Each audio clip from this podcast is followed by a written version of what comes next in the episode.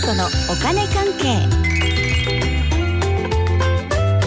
この時間はお金についていろいろな話題を教えていただきますファイナンシャルプランナーで社会保険労務士の川部典子さんですよろしくお願いしますはい、よろしくお願いします。先週は日本の株価が33年ぶりの高値というお話でしたがあれあの川部さんのお母様の投資信託予定通り解約はできたんですね、できたんですよ。うんもうね、これね、先週の放送うん、終わって、はいそれで解約手続きしましてね、はいまあ10万が25万円近くになりまして、ねまあでも税金がね、3万円くらいね、ああの、引かれますけれどもね。あそっかそっか税金がね、うんはい、そうそうそう。うんあの増えた分から20.315%うんの税金が差し引かれるってことですね。はいで、それが引かれないのが、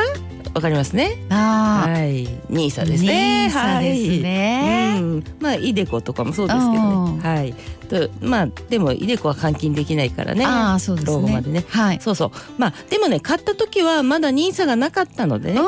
ん。あとはね昨年5月あ昨年じゃないそうそうそうそれでその後ねうんうーんと昨日だ昨日の株価の話しようと思ったんですよ。ほうまたね上がってへえそう33年ぶりの高値を更新という感じでね。もうねバブル期の最高水準が年内に行くんじゃないかなんていうねうんまたねどんどん3万8,000台行くんじゃないかみたいなね声も出てきてます。すごいですね、ねやっぱでもこう恩恵受けるにはやっぱ投資をしなきゃいけないっていうことですもんねたただこうお金ないと厳しいかなって気がしますよいね。やそれはね違うと思うな松尾さん、おううん、お金があれば投資なんかしなくても余裕っていう気もしません あそうだねえそっちか。そうそう今あるお金とね今後入ってくるお金で十分であればああいや増やさなくてもいいんじゃないですかっていう気もしませんそうかそうなりますね。ねえ、うんそうなんですよね。で今って、はいあの投資は100円からできるんですよね。うん。はい。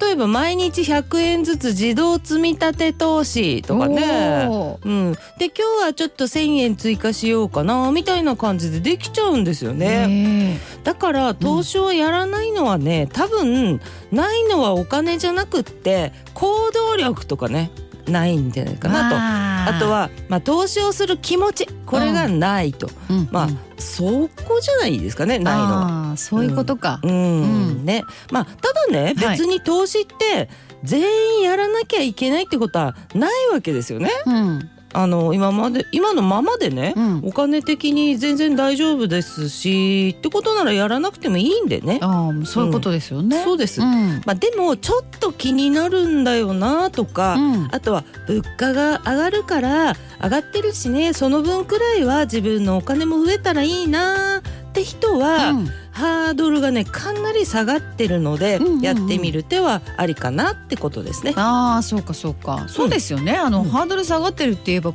ポイントとかでもできますもんね今ねはいポイント運用っていうね、いうのがねできますもんね私もね、ペイペイポイント運用やってますけれどもね、はいまあね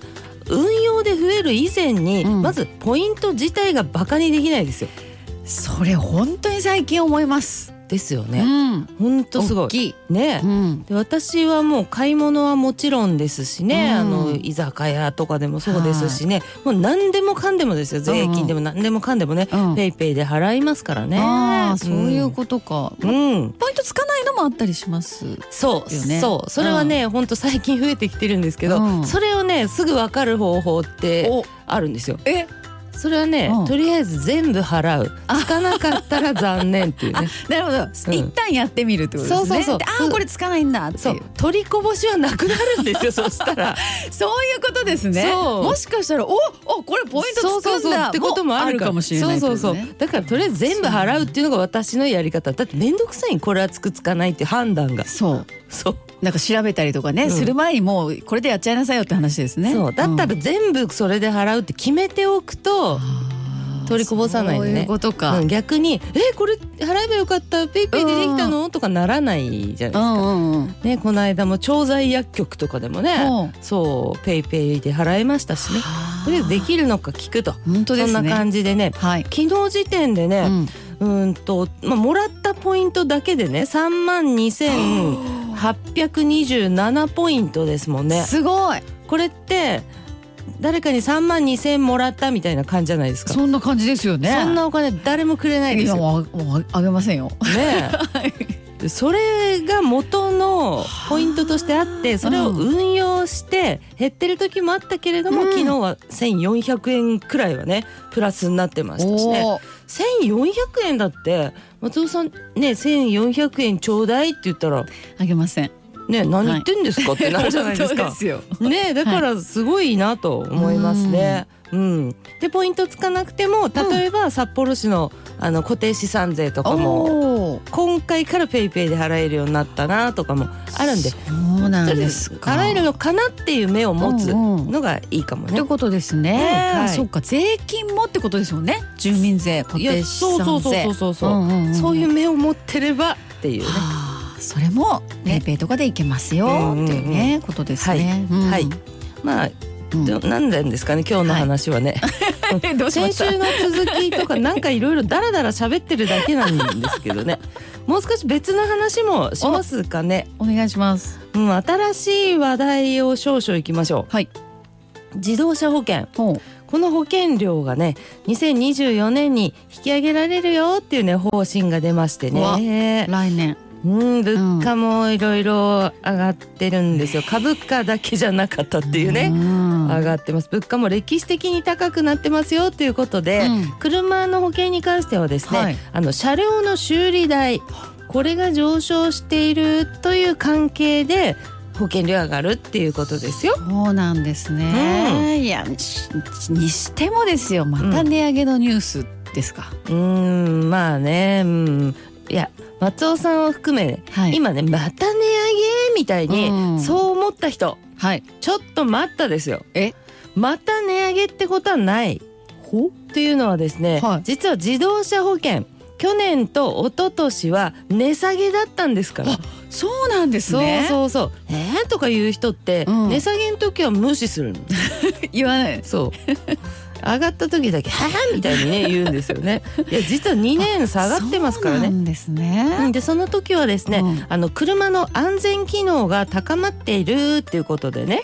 こ。これスパクルでも話した気がするんですけどね そうでしうた、ん、はいでね私が言いたいのはねはいだからなんていうかなまた値上げはあみたいな思考回路になっちゃってる可能性がある、そこちょっと注意かなと思うんですよね。おーうん、で逆にあまだ値上げしてなかったんだっ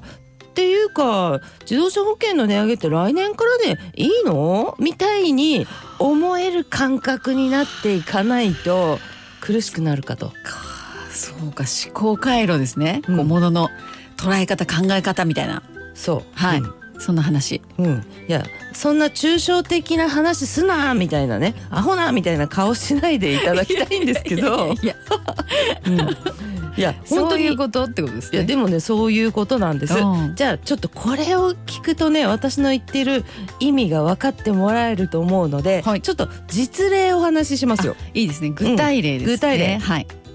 うちの母親はい5月7日に老人ホームに入居したって言ったじゃないですか、はいそうで月々の費用とかねうんこういろいろ見極めてね、うんうんいろいろ考えて決断したわけですけれども、はい先々週かな毎月6,000円アップっていうお手紙来ましたから ねえー、だって入居したって言ってたの5月7日ですよねそうそうそう入うん居してだからすぐってことじゃないですか、そうなんですすんごいすぐですえ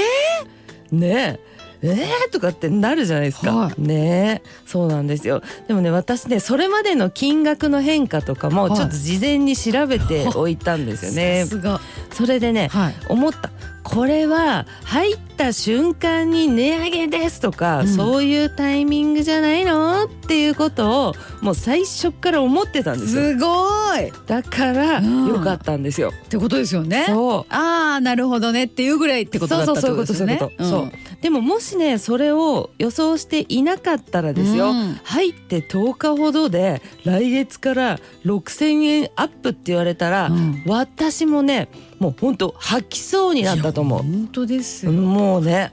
もう真っ青に、ね、うんなるようえなーっつってねえほんとそうなんですよねだからこう皆様もね何でも上がるぞっていうことをね、まあ、心の準備と支払いの準備と両方大事ですうんはいそれも金備えてそうおですくべきということですねそうなんすですうわーでもやっぱしっかり事前に調べておくっていうのはさすがですねいやだって上がるで上がってるじゃないですか何でもまあねだからここは上がったのかなと思って調べといてすごい、うんそうですよ心の持ちようと支払いの準備皆さんも心得ておきましょう何でも上がりますいやーファイナンシャルプランナーで社会保険労務士の川辺典子さんありがとうございましたはいありがとうございました